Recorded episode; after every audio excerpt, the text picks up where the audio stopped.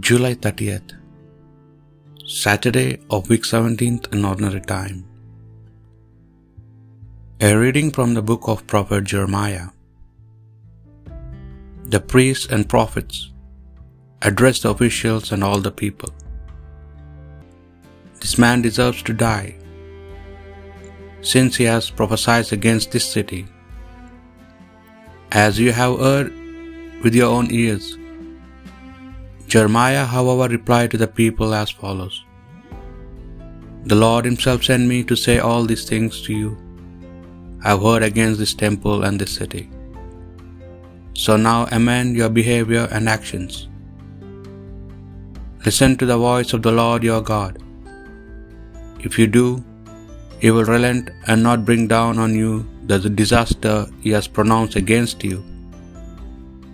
For myself, I am as you see in your hands. Do whatever you please or think right with me. But be sure of this that if you put me to death, you will be bringing innocent blood on yourselves, on the city, and on its citizens. Since the Lord has truly sent me to you to say all these words in your hearing. The officials and all the people then said to the priests and prophets, This man does not deserve to die. He has spoken to us in the name of the Lord our God. Jeremiah had a protector in Ahikam son of Shaphan, so he was not handed over to the people to put to death. The word of the Lord. In your great love, answer me, O Lord. Rescue me from sinking in the mud. Save me from my foes, save me from waters of the deep. Lest the waves overwhelm me, do not let the deep engulf me, nor death close its mouth on me. In your great love, answer me, O God. As for me in my poverty and pain, let your help, uh, help, O God, lift me up. I will praise God's name with a song. I will glorify him with thanksgiving. In a great love, answer me, O God. The poor, when they see it, will be glad, and good God seeking hearts will revive. For the Lord listens to the needy and does not spurn his servants in their chains. In a great love, answer me, O God. A reading from the Holy Gospel according to St. Matthew. Herod the Tetrarch heard about the reputation of Jesus and said to his court, This is John the Baptist himself.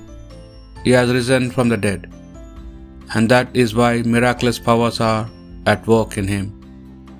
Now it was Herod who had arrested John, chained him up, and put him in prison because of Herodias, his brother Philip's wife. For John had told him, It is against the law for you to have her. He had wanted to kill him, but was afraid of the people, who regarded John as a prophet.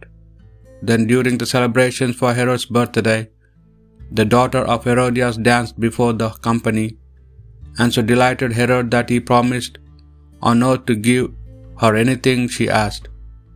Prompted by her mother, she said, Give me John the Baptist's head, here on a dish. The king was distressed, but thinking of the oaths he had sworn and of his guest, he ordered it to give given her, and sent and had John beheaded in the prison. The head was brought in on a dish and given to the girl, who took it to her mother. John's disciples came and took the body and buried it. Then they went off to tell Jesus. The Gospel of the Lord.